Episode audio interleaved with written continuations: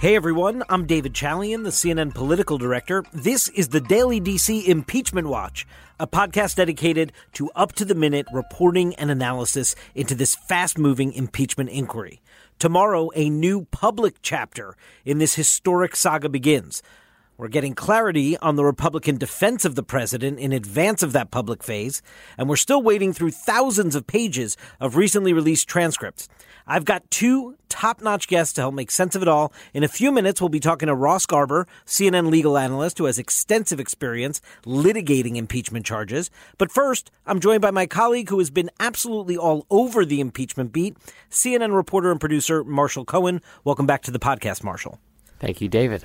So, Marshall, we learned today more concrete details about what this is going to look like tomorrow as the impeachment inquiry uh, basically goes prime time. I know it's during the day, but I mean, it, it, it is going to become a public television show tomorrow. Uh, what is that going to look like? Yeah, you know, prime time during the daytime. Uh, th- this is going to be huge. You know, and you think about the history of the Donald Trump presidency, and you can think about some major moments on Capitol Hill, right? Robert Mueller, James Comey, Brett Kavanaugh. You can add some additional names tomorrow. Uh, so that's going to be Bill Taylor and uh, George Kent, two men who work for the State Department, career officials, not Trump appointees. Uh, they're going to tell their story. So it all kicks off tomorrow morning, 10 a.m. And, uh, you know, the committee has laid out how it's going to look and how it's going to sound. Uh, Adam Schiff, the Democrat from California, he's going to be running the show. The chairman of the House Intelligence Committee, uh, sitting beside him, uh, although they're not aligned with very much, but they will sit side by side as Devin Nunes, the top Republican on the committee. They'll be bringing totally different perspectives tomorrow. So they'll give their opening statements. They'll set the table setting and then um, the witnesses will be sworn in under oath, right? I mean, it seems kind of procedural, but, you know, they have to tell the truth by law. They could be punished for not telling the truth. So just keep that in mind tomorrow while you're watching that these are people that have the courage to come up, get sworn in, and tell the entire world what happened and what their understanding of events really was. And different than other hearings, uh, that maybe f- listeners have gotten accustomed to watching. Um, the chairman and the ranking member are going to have 45 minutes each to sort of prosecute the case, if you will, or at least uh, elicit the testimony that they're looking for, and they can uh, do with those 45 minutes how they would like before they start passing the baton off to all the endless members of the committee that each get five minute shots to make sure they get their local press releases and their pop on local TV and all the things that members of Congress do in high profile hearings like this. But we haven't seen this before in some other hearings where the where the chairman and the ranking member really take a big chunk of time to uh, lay out a narrative. It's going to be different. And, you know, we've been hearing, and it seems pretty clear that the, the ranking member and the chairman, they'll they'll take their uh, their shots and they'll ask their questions, but they're also going to devote a good chunk of that opening period to their staff um, to ask the questions. Uh, staff members for the majority and the minority have already been questioning witnesses for the past month behind closed doors. They know these transcripts inside and out. They're not elected officials, right? So they don't need that uh, 30 second soundbite. They want that uh, damning testimony, and they know how to get it um, because they're the ones who again, we're doing all the questions behind closed doors. So it's going to be different because you're going to see folks on TV that you probably haven't seen before, and they're definitely not going to be a household name. But we've seen in some previous hearings earlier this year that they're actually better at this than the lawmakers, and they're better at asking quite direct questions to get direct answers instead of just looking for that YouTube clip that they can post on their homepage. You know, we live in such polarized and partisan times. We are so accustomed in the Trump era to so much noise uh, in the hourly or quarter hourly news cycles that we live in. But I think we can't sort of underestimate, as you stated at the top, Marshall, the moment of, of history here. We shouldn't underestimate it. It Absolutely. is It is. Um, Think it is about- no small thing to begin uh, and, and pursue the impeachment of the president of the United States of America, and it is. Um, I know it can feel small in today's back and forth, um, but it's actually quite quite huge and historic tomorrow. You nailed it. I mean, consider where we are. Only th- this will be the third time in the history of this country, which has been around for hundreds of years, and there's been 45 presidents, 45 men that have sat in Donald Trump's shoes, uh, and and uh, he will be the third person to ever have to turn on his TV. Uh, well, I guess Andrew Johnson didn't have a TV back in the day, but he'll be the third president in U.S. history to ever have to read about his own impeachment and to have to grapple with this uh, this crisis for him and for his White House. It's totally historic. Uh, you wrote uh, an amazing piece today to sort of set up uh, the arguments and the pieces of narrative that we're going to hear tomorrow and in through in the weeks ahead and all this testimony. And you sort of broke it up, I thought, in a wise way. You sort of said. Here are the things that are out there that are going to be used in the case for impeachment, and here are the data points out there that are going to be used in the case against impeachment. Can you give us a couple of highlights from each column? First off, let me say I'm not trying to create some false balance here, right? There's a few things on both sides, but big picture, it looks like the Democrats have compiled a pretty strong case for the accusations that they're prepared to make. So, you know, diving into it, Democrats have said, first and foremost, the president has solicited a foreign country to get involved in our democracy. That's wrong. It's an abuse of power. It goes against what the framers of the Constitution wanted. One expert told me this is precisely what they invented impeachment to deal with something like this. So that's going to be part of their case. They're going to hone in on the quid pro quo. Uh, they've got testimony in their back pocket from a handful of key witnesses that said, I was there. I understood, and the Ukrainians understood that they needed to do X, Y, and Z to get what they wanted from the White House, right? You know, the military assistance and a visit. Um, not only that, but Democrats also have been saying the president, every time one of his people ignores a subpoena or doesn't hand over documents, it's ironclad proof of obstruction. That's what Democrats are saying. They did, uh, back in the Nixon era, bring an article of impeachment against him uh, in the committee for obstruction. Yep. Uh, Adam Schiff has been saying that he is basically licking his lips to do that again. Yeah, here. he's done uh, more than hinting. I will say on the flip side uh, of your, in the other side of your piece, which everyone should go read at CNN.com, check out Marshall Cohen's piece. Um, I thought Rick Santorum's comments in your piece about um, the scope of authority a president has when it comes to sort of the foreign policy area. Uh, I'll just read the quote here. This is from uh, CNN contributor, former Republican senator from Pennsylvania, Rick Santorum. You're taking a president and you're going after him for an abuse of authority in an area where it's almost impossible to abuse authority because he has almost absolute authority in that area. It's just a big reach for them, he went on to say. And I, I, when I read that, I thought, you know, I'm intrigued by that argument. If that's what we're going to hear Republicans say, that that they're going to try to carve out this zone of policymaking as sort of an absolute authority for the president. Right. And I think it's contested among the legal community whether or not the president has those absolute powers. Definitely, it would be a good rhetorical argument to make. Uh, but yeah, I mean, Senator Santorum made a good point, you know, and, and I was chatting with him and he said, look, uh, Nixon, like, okay, it was obvious, right? They're breaking in, they're stealing stuff. Those are, you know, campaign finance slush funds. Those were clear criminal violations. Bill Clinton, we everyone pretty much agreed that he lied under oath and asked other people to commit perjury. So those are clear crimes. We're here with Donald Trump. It's not necessarily a crystal clear crime, and it comes under diplomacy, foreign policy that the presidents in our country over the years have had a lot of authority to, to delegate. Okay, stay right there, Marshall. We're going to take a quick break. When we're back, we're going to be joined by CNN legal analyst and impeachment expert Ross Garber right after this.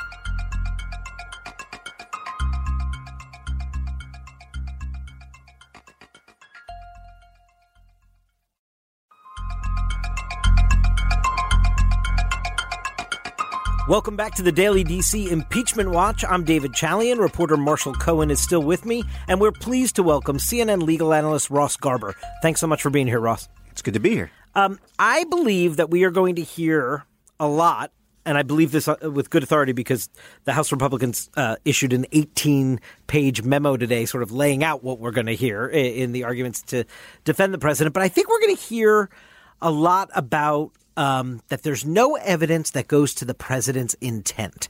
I, I think we're going to start hearing a lot about what his actual frame of mind and intention was.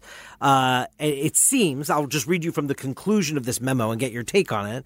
Um, it says here that uh, the summary of this is from the House Republicans. Uh, they put out this memo today. The summer, and this is their conclusion. The summary of President Trump's conversation with President Zelensky reflects no conditionality or pressure, and Zelensky himself said he felt no pressure. Trump never raised U.S. security assistance to Zelensky, and ultimately the assistance was released and a presidential meeting occurred without Ukraine investigating the president's political rivals. Simply put, the evidence gathered to date does not support the Democratic allegation that President Trump pressured Ukraine to investigate the president's political rivals for his benefit in the 2020 presidential campaign. What do you make of that? Yeah, so I, uh, you know, I, I, read the Republican memo too, uh, and, and I think it, there are going to be four main defenses. One is that the House process is defective. I think we should expect to hear that from Devin Nunes tomorrow and some of the other members. The second is that, uh, and it goes to the president's intent, that the president reasonably believed there were corruption problems in Ukraine uh, that he was trying to address. Uh, and in that conclusion, uh, you know, I, I wrote down uh, what I thought was very significant from that conclusion you read from is that, that the House Republicans said that Trump had a deep seated, genuine, and reasonable skepticism toward Ukraine. That is a phrase you see actually a couple of times in the memo. Maybe it's two, it may, may even be three. Keep an eye on that quote. That's going to be a key part of the defense. Third is that Trump didn't insist on a quid pro quo, uh, and especially not with respect to, to aid. If anybody was out there trying to arrange a quid pro quo, it doesn't go to the president. And then finally, no harm, no foul. Ukraine got the aid. I think that's that's going to be what we see tomorrow from the Republicans. And do you, I mean this is a silly question, I guess, to some extent. Uh, it's not like any of those Republic, any of those arguments are going to hold water with the majority of the Democrats who are going to end up voting in the House on articles of impeachment. But the question is, do you think those arguments are strong enough to keep the Republicans in the Senate when a trial gets there from defecting from the president? yeah, uh, the answer is I think so but I'm not even there yet because I'm. I think I think it's going to be very interesting. This is a very fluid situation. I mean, you know, uh, think back six months ago. I don't think any of us would have predicted we would be here. So I'm not taking anything as a foregone conclusion. I think the most interesting thing to do now is to watch the American people see if there's movement among in among core constituencies, among the electorate, um, and then also see what happens with you know moderate Republicans and and more importantly moderate Democrats. See if, if Pelosi can hold on to her caucus to vote in favor of impeachment and see whether she can pick off any Republicans. Even before we get to the Senate, that's what I'm looking for. Wow, you're not even sold that articles of impeachment are going to pass out of the House. So look, I, I, think it is very likely Pelosi has the votes to do it. Right. Very, very, very likely. But okay. But let me say this: if we get to a point and it's two, three, four, five weeks hence, and public opinion hasn't moved, and remember, you know, not a single Republican voted to even authorize this impeachment investigation, and two Democrats even voted against. I think there is a chance, small chance, but a chance that we should keep an eye out for that if not a single Republican votes in favor of impeachment and Pelosi doesn't get her caucus and maybe even loses some members in addition to those two, maybe, maybe some people are going to be asking her to look for an off ramp. Hmm. You know, uh, that's a pretty intriguing possibility. I think a counterpoint to that would be that a lot of Democrats were watching closely uh, last week at, at the elections across the country, trying to test out whether or not Donald Trump was right when he kept saying that, you know, impeach me all you want. This is just going to rev up my base. rev up my people. They're going to come out in droves because they're upset that you're trying to kick me out. It didn't really materialize. Yeah, uh, yeah and I'm, uh, let's be clear. I'm not saying my scenario is the likely scenario. Right. But I don't think it's a crazy scenario, and I think it's one to, to keep an eye on.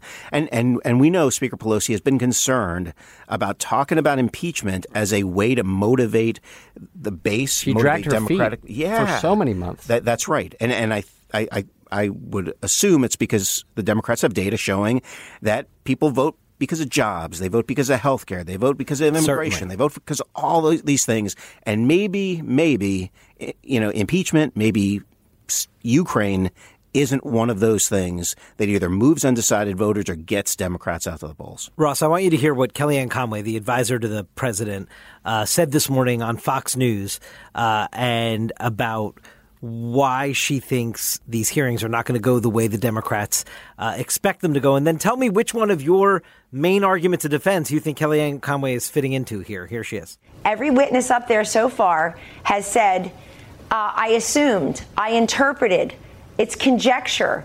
I, I, heard it from somebody, heard it from somebody, heard it from somebody, and here's my interpretation. Folks, that is not how we impeach and remove presidents who are democratically elected. That's how the cheerleaders find out which which one of them is going to be asked to the prom by the quarterback.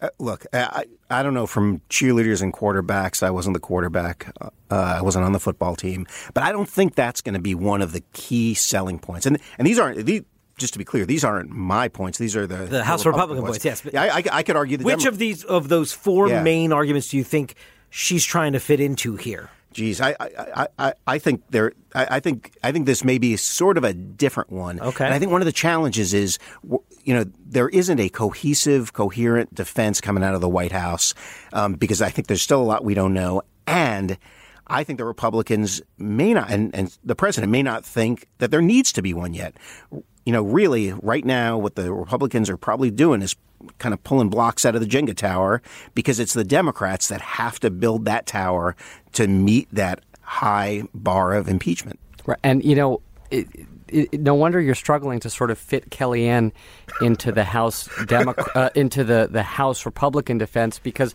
as you said, David, they're operating on slightly different planes. You know what's not in those Republican House Republican talking points? Is that this was a perfect phone call with Ukraine. And the president has been begging and pleading with them to make that case. If you look at his tweets, he is asking his allies to make that case that it was a perfect call. They even printed up t shirts, right, at his rallies that say, read the transcript. They're not making that case. Yeah. They're making a similar case, but they are not saying that it's a perfect call. And I wonder if, as we get deeper into this, and Trump doesn't hear what he wants to hear from his allies in Congress, that they maybe take a more, uh, you know, a more disciplined and legalistic approach, as opposed to his PR approach. Is he going to get upset? Ross, why do you think that a perfect call is not listed in those po- talking points? Um, I, th- I think it's because it's going to be tough to say it's a perfect call because it's not just about the call and the perfect call does not explain Rudy. You know, the, the, the president's personal lawyer is running around conducting diplomacy seemingly with the president's blessing on behalf of the United States. A perfect call defense does not explain Rudy at all. You've got to go to a, a different approach to explain Rudy. Fascinating. Marshall, final question for you. Looking forward to next week. I know we've got Taylor and Kent tomorrow. Who are you looking forward to next week on the witness stand that you think is going to drive this entire uh, saga? Yeah, I mean, Democrats clearly think this is just phase one, you know, and tomorrow is going to be enormous, but they've got stuff up their sleeve for next week. I really think uh, you're going to hear the names Fiona Hill, a lot, and Alexander Vindman. Those are two officials, uh, formerly and currently at the White House National Security Council. These are experts, career folks, military, people that know actually what they're talking about when it comes to Russia and Ukraine. And I read hundreds of pages of their transcripts. It was damning stuff. So we'll see that publicly probably as soon as next week. Marshall Ross, thank you so much for joining me on the Daily DC Impeachment Watch. And thanks to our listeners. We've got a new episode for you every weeknight, so please make sure to subscribe on Apple Podcasts, Stitcher, Google Podcasts, Spotify, whatever your favorite podcast app is. And while you're there, leave us a rating or a comment. It really helps people find the show. We'll see you tomorrow.